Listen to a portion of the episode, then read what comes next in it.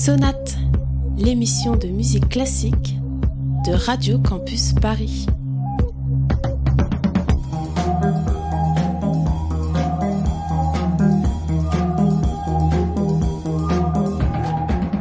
Bonsoir à toutes et à tous et bienvenue dans Sonate, l'émission de musique classique de Radio Campus Paris. Bonsoir Manon. Bonsoir Baptiste. Et bonsoir à Lisa qui, Bonsoir. qui réalise notre émission cette semaine encore. Euh, Déjà donc notre sixième émission et toujours autant d'idées. Euh, Merci à vous toutes et à vous tous pour vos retours et vos commentaires qui nous permettent de continuer à évoluer. Chaque semaine, une nouvelle fois, nous essayons d'appréhender la musique autrement en partant de faits d'actualité. L'idée depuis le début est de découvrir ensemble, d'apprendre, de construire. Et cette semaine, nous allons faire un petit pas de côté. Dans quelques instants, nous allons découvrir notre thème du jour, mais en attendant, vous pouvez toujours retrouver nos anciennes émissions sur la page de l'émission sur radiocampusparis.org et aussi quand, ainsi qu'en podcast sur l'application podcast de votre téléphone. La vie est bien faite parfois. N'hésitez pas à nous faire des commentaires sur notre page Facebook et sur Twitter. Nous sommes bien dans Sonate et nous sommes ensemble pour une heure de musique classique sur Radio Campus Paris. Sonate, deux dimanches par mois à 19h sur Radio Campus Paris. untamed power. And beyond that, something truly special.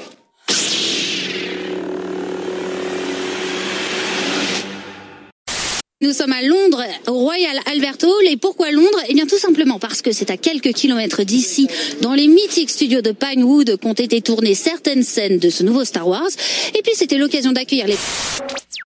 Et en effet, Star Wars est sorti cette semaine et comme vous pouvez vous en douter, on parlera donc dans cette sixième émission de la musique de film.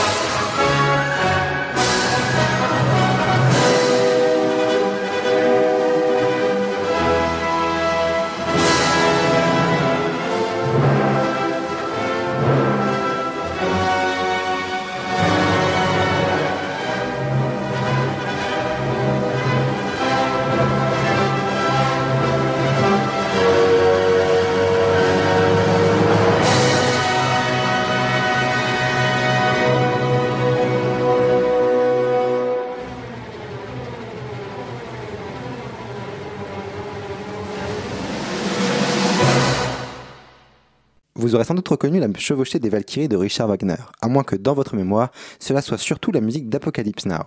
Il faut dire merci à Francis Ford Coppola pour avoir définitivement popularisé cette composition de Richard Wagner, et vous allez le voir, il n'est pas le seul à l'avoir fait. Mais revenons au début. L'arrivée du parlant dans le cinéma va permettre la création d'un nouveau genre, la musique de film, puisque tout simplement des compositeurs vont commencer à composer pour des films.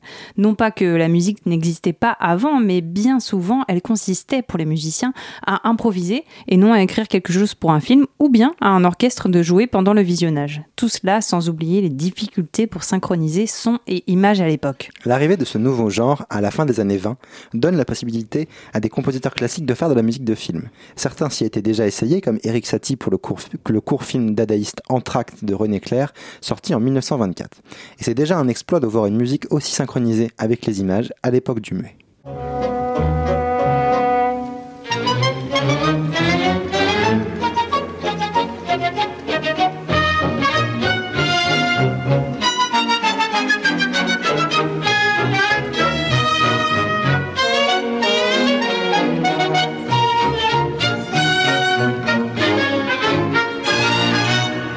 Étant donné que de nombreux compositeurs classiques ont composé de la musique de film à ses débuts, la question de la place de celle-ci en comparaison à la musique classique fait parfois encore débat.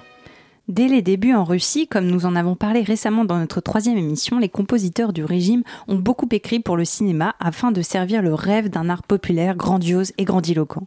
Sergei Prokofiev a par exemple composé la musique d'Alexandre Nevsky d'Eisenstein en 1938, un cinéaste avec lequel il a énormément travaillé pendant toute sa vie mais on comptait aussi sur Dimitri Shostakovich qui a fait la musique de, du cuirassé Potemkin en 1925, même s'il est beaucoup moins connu pour ses musiques de film. Il était un exemple type de ce qui se faisait avant l'arrivée de la musique de film à proprement parler, puisqu'il improvisait sur ses films. Ses débuts en tant que compositeur de musique de film ont d'ailleurs été marqués par un échec cuisant avec le thème de la Nouvelle Babylone, totalement désynchronisé et incompréhensible pour les spectateurs à sa sortie en 1929. La suite sera surtout pour lui de l'alimentaire, n'ayant pas réellement envie de composer pour les films, mais se voyant surtout obligé de le faire par le régime.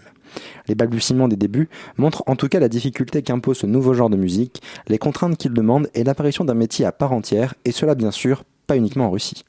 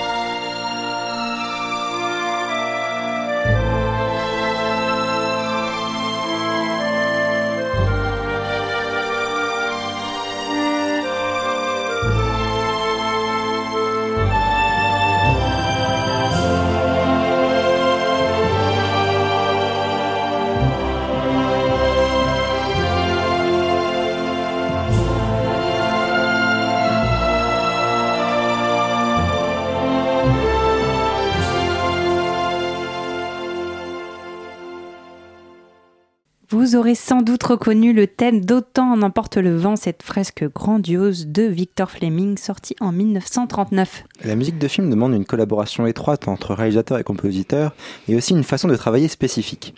Elle prend toute sa place dès les années 30. Pensons par exemple au western, au film policier ou encore à la science-fiction. C'est à ce moment-là que l'on voit apparaître des compositeurs spécialisés dans la musique de film en quelque sorte et qui donnent à ce genre toutes ses lettres de noblesse. L'un d'entre eux est Max Steiner, un compositeur extrêmement prolifique et dont l'histoire de la musique de film ne pourrait se passer. On peut voir son nom au générique d'Autant n'importe le vent, de Casablanca ou encore de King Kong pour ne citer que les plus grands, que des chefs-d'œuvre. Mais même s'il révolutionne un genre, avant d'être compositeur de musique de film, Max Steiner a surtout de multiples influences classiques. Il a été l'élève de Gustav Mahler, puis il a ensuite collaboré avec George Gershwin à Broadway. Mais sa réussite avec d'autres compositeurs comme Bernard Herrmann, Alfred Newman, et tant d'autres a été de s'affranchir des contraintes de la musique classique pour créer un véritable style, la musique de film, avec l'idée de se mettre au service du récit filmique et non de se servir soi-même. C'est un genre entier qui va se développer et qui va ouvrir de nouvelles perspectives au fil des années. En s'éloignant petit à petit des codes de la musique classique à proprement parler, le genre va intégrer ensuite tous les autres styles de musique. Le jazz arrive dans les bandes son des films des années 50 par exemple, mais aussi la comédie musicale et bien sûr le rock and roll dans les années qui suivent.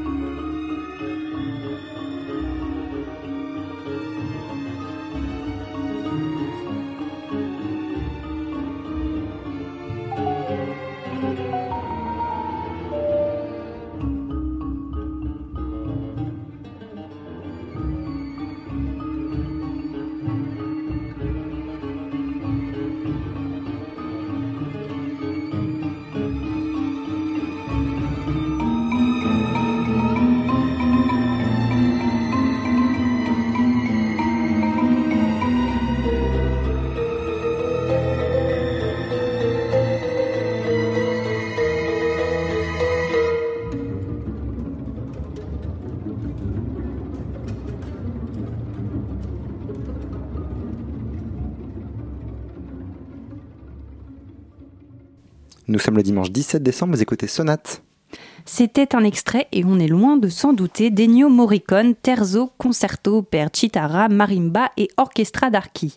Là vient toute l'ambiguïté, toute la difficulté, car les compositeurs de musique de film viennent bien souvent d'un milieu classique et en ont suivi la formation, mais ont parfois du mal à se faire reconnaître par leur père. Si on ne considère pas Ennio Morricone comme un compositeur de grande musique, il a pourtant écrit de grands classiques. Son parcours montre aussi toute la difficulté de ce statut. Son style a souvent été dénigré par les compositeurs classiques. Or, il est diplômé de l'Académie Sainte-Cécile de Rome, et son arrivée dans le cinéma s'est faite par nécessité et pas par envie. Lui-même oppose d'ailleurs la musique dite appliquée, donc de film, et la musique absolue, qui naît de la volonté du compositeur et est donc au service de ses idées. Aujourd'hui, tout le monde connaît ça.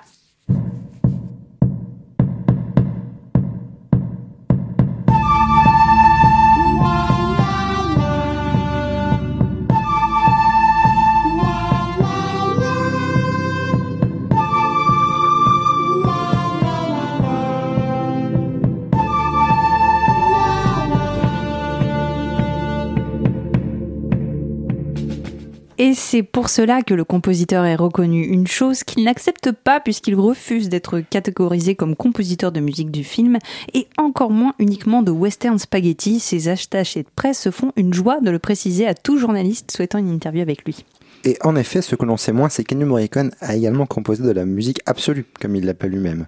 Les liens entre ces deux manières de composer sont donc ténus. Mais comme Ennio Morricone le dit si bien, ce sont les réseaux pour lesquels on compose qui donnent aux œuvres leur genre. Et on a bien entendu, ces compositions absolues sont très différentes, souvent atonales et loin de ce qu'il peut faire pour les films. Il se trouve être un compositeur capable d'écrire des airs très populaires, qui le compose avant même que des scènes ne soient parfois tournées, une méthode de travail en soi qui imprègne la, la musique au film, comme de la musique expérimentale, difficilement accessible. Son cœur balance toujours entre les deux d'ailleurs, et cela résume la carrière de ce grand compositeur.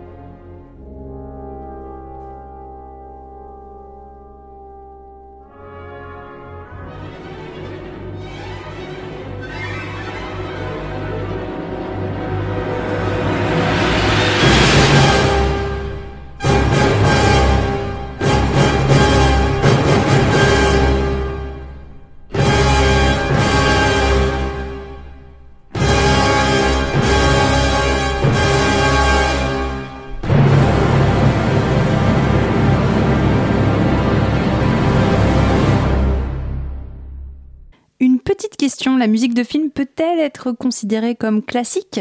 De l'avis général, pas vraiment. N'oublions pas que la musique classique, comme beaucoup ont tort de le croire, n'est pas qu'orchestrale et qu'elle contient aussi de la musique de chambre par exemple et que surtout, elle ne répond pas à une commande et n'a donc pas de limite en soi. Intéressons-nous donc à John Williams, le compositeur d'œuvres cinématographiques telles que Rencontre du troisième type, Les aventuriers de l'Arche perdue, Il faut sauver le soldat Ryan, mais aussi et peut-être surtout l'ensemble de la saga Star Wars. Les inspirations de la guerre des étoiles sont multiples, et ce n'est pas le huitième épisode sorti mercredi dernier euh, qui dira le contraire. Les inspirations de John Williams traversent des siècles, Stravinsky, Mozart et même parfois les chants grégoriens. Le morceau que nous venons d'entendre est intitulé Mars the Bringer of War, le porteur de guerre. Il a été composé par le compositeur anglais Gustav Holst en 1913.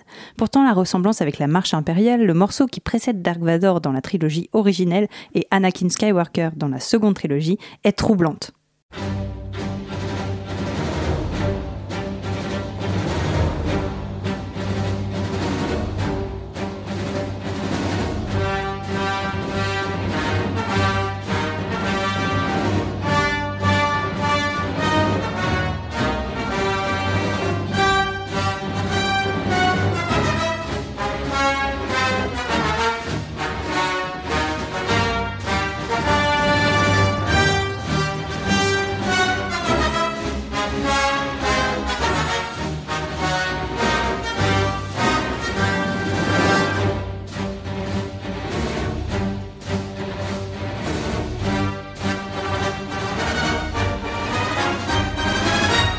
Musique est toujours un signe fait au spectateur, le côté obscur de la force approche.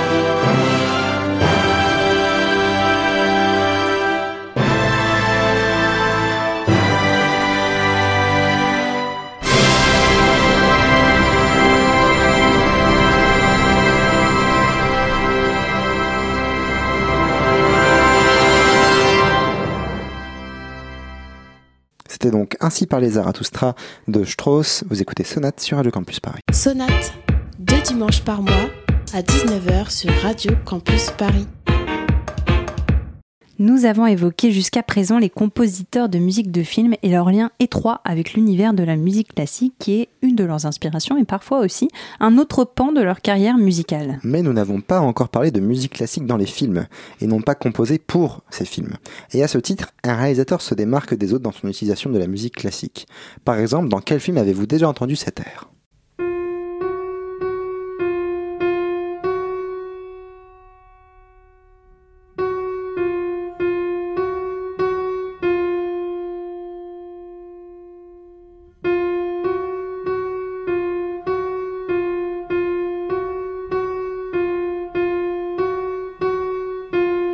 sans doute reconnu un air de Eyes Wide Shut réalisé par Stanley Kubrick. Avec seulement 13 films à son répertoire, Stanley Kubrick n'est pas un des réalisateurs les plus prolifiques, mais il est en tout cas l'un des plus marquants du, 20, du 20e siècle. Et que dire dans une utilisation de la musique classique dans ses films?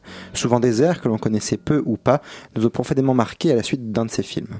Pourtant, le début de sa carrière n'a pas du tout euh, été marqué par cette utilisation d'offres classiques déjà existantes. À ses débuts, Kubrick est sous le joug des coproducteurs et utilise des compositeurs modernes comme Laurie Johnson ou Alex North, pour La véritable révolution pour le cinéma de Kubrick, mais aussi pour le cinéma plus globalement, vient avec 2001, l'Odyssée de l'espace. Dans ce film, la musique ne vient plus seulement apporter que de l'émotion, mais elle est un élément constitutif de la narration. Dans ce film où les dialogues sont réduits à leur plus simple élément, la musique vient s'inscrire comme l'image dans la narration. Kubrick transpose des œuvres préexistantes dans son film, une façon aussi de faire passer des messages aux spectateurs, une manière de voir le cinéma à l'état pur également, de façon sensorielle. Si l'on veut utiliser de la musique symphonique, pourquoi la demander à un compositeur qui de toute évidence ne peut pas rivaliser avec les grands musiciens du passé? Et c'est un tel pari que de commander une partition originale. Elle est toujours faite au dernier moment, et si elle ne vous convient pas, vous n'avez jamais le temps de changer. Mais quand la musique convient à un film, elle lui ajoute une dimension que rien d'autre ne pourrait lui donner. C'était Stanley Kubrick en 1976. Pour certains, il y a donc un avant et un après Kubrick, et encore plus après 2001, l'Odyssée de l'espace. Tous les films qui en suivront dans sa filmographie seront marqués par leurs choix musicaux, l'impact de la musique. Pensons notamment à Orange Mécanique et ses compositions jouées au synthé.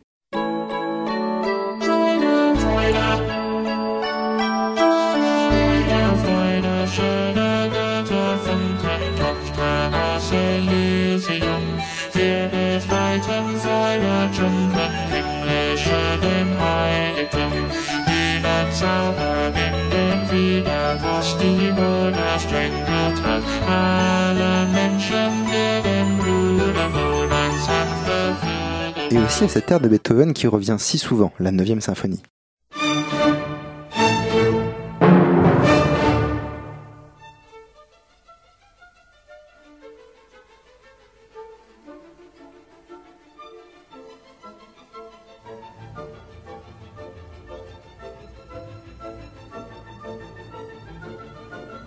Stanley Kubrick a ainsi ouvert le monde du cinéma à une nouvelle utilisation de musique préexistante dans ses films, dont le classique, et a par la même occasion permis à toute une série de compositeurs de se faire connaître du grand public, pour une musique jusque-là réservée bien souvent à une élite. Kubrick s'est ainsi révélé être un grand réalisateur, bien entendu, mais aussi un très bon musicien, du moins dans le choix des pièces qui allaient compléter ses films.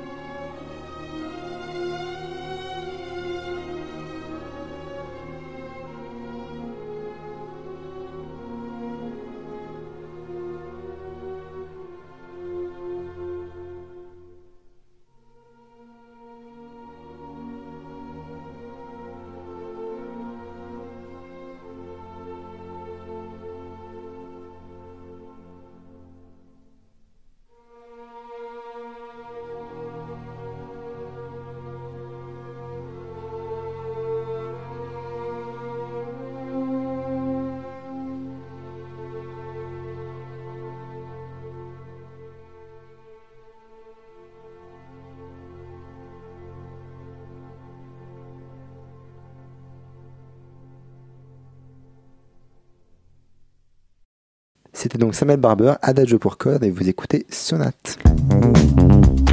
Si Stanley Kubrick a permis l'avènement d'une nouvelle forme de musique de film basée sur l'utilisation de compositions déjà existantes, l'empreinte de musique classique dans les films qui ont suivi a souvent tendance à être redondant. Bien souvent, lorsque le réalisateur ne choisit pas ses morceaux, c'est un music supervisor qui s'en occupe. Et vous l'aurez sans doute remarqué, certains morceaux classiques reviennent sans cesse pour illustrer les mêmes scènes, comme l'a montré à très juste titre une vidéo de Slate.com. Écoutez ceci par exemple.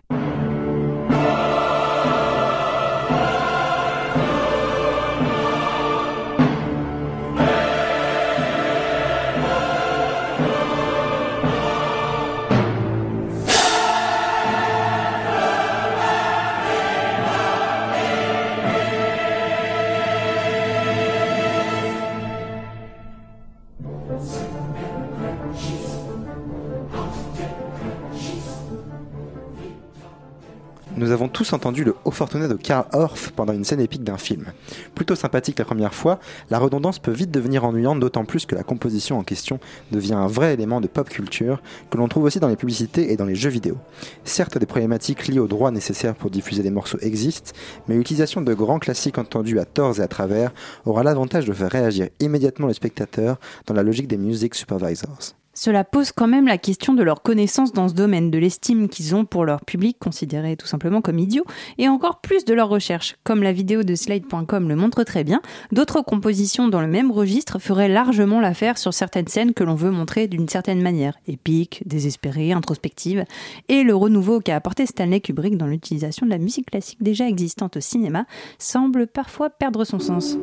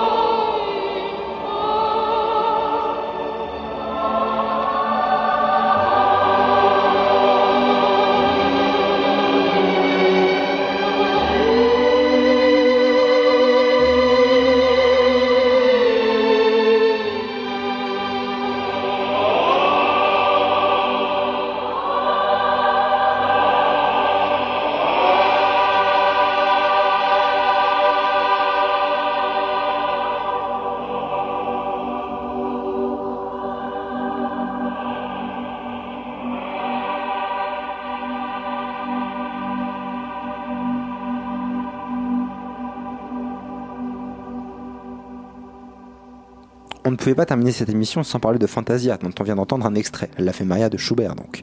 Quelle histoire que celle de ce film sorti en 1940. Alors que les studios Disney étaient en pleine ascension avec le succès de Blanche-Neige, ils ont lancé le projet de ce film d'animation très particulier, en même temps que celui de Pinocchio. D'abord pensé comme un court métrage autour de Mickey avec une bande son reprenant L'apprenti sorcier de Paul Dukas, Fantasia s'est transformé en véritable film reprenant huit grands classiques de la musique. On retrouve par exemple Le Sacre du printemps de Stravinsky, Casse-noisette de Tchaïkovski et tant d'autres. L'animation vient donc servir la musique classique. Et on peut dire que cette nouvelle façon de présenter l'art n'a pas tout de suite convaincu, puisque le film a été boudé à sa sortie, d'autant plus à cause de la guerre, et que les critiques ne l'ont pas particulièrement apprécié. Trop en avance sur son temps, c'est peut-être le cas, puisqu'il aura fallu plusieurs décennies pour que Disney, ce Disney pardon, rentre au panthéon des grands classiques et soit unanimement salué. L'esprit novateur de Disney est en tout cas extrêmement visible dans ce dessin animé d'un autre style et qui restera d'ailleurs assez unique en son genre. Nous avons pu le voir tout au long de l'émission, la musique classique et la musique de film ont des liens étroits, une histoire entrelacée qu'il est difficile de résumer en une heure seulement.